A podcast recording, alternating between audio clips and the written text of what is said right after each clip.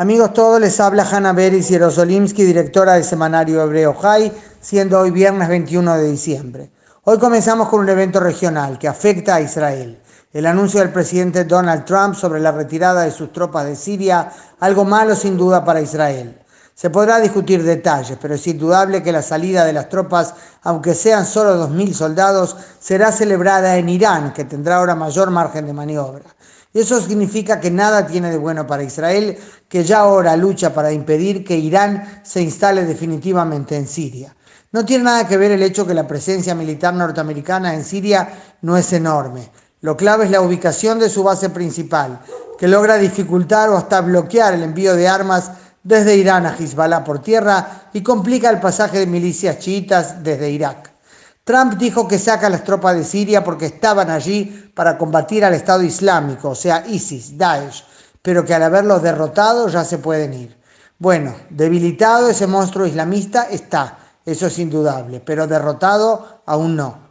Y la mejor prueba de lo problemático de la decisión es que el ministro de Defensa de Trump, el general Mattis, ha presentado su dimisión.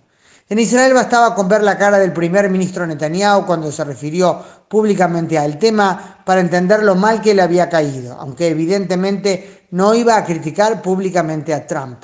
De todos modos, aclaró Netanyahu, Israel continuará preservando sus intereses de seguridad y actuando contra el establecimiento iraní en Siria. También preservará sus intereses en la frontera con Líbano, por lo cual se ha comenzado a destruir los túneles que Hezbollah cavó desde el Líbano hacia territorio israelí. El primero de los cuatro ya hallados fue detonado anoche y se sigue buscando más. Finalmente Gaza, donde el alto el fuego es particular al estilo Hamas.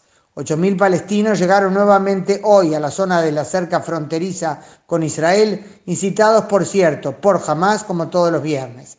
Lanzaron cargas explosivas y botellas incendiarias hacia las tropas que estaban apostadas, como siempre, del lado israelí de la frontera. Según fuentes palestinas, murió un jovencito de 16 años y otras 25 personas resultaron heridas por disparos de Israel.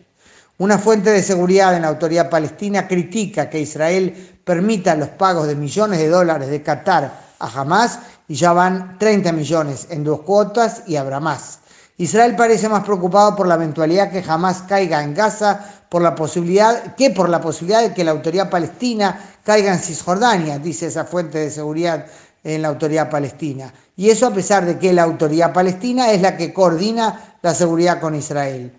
La autoridad palestina sostiene que jamás usa gran parte del dinero que Israel le permite recibir de Qatar para financiar células terroristas que organicen atentados en Cisjordania. Los servicios de seguridad de Abbas están deteniendo a miembros de Hamas sospechosos de atentados y hace algo más de un mes detuvieron en Jenin inclusive a uno de Hamas que se había contactado por internet con ISIS para organizar atentados. El diablo los cría y ellos se juntan. Shabbat Shalom.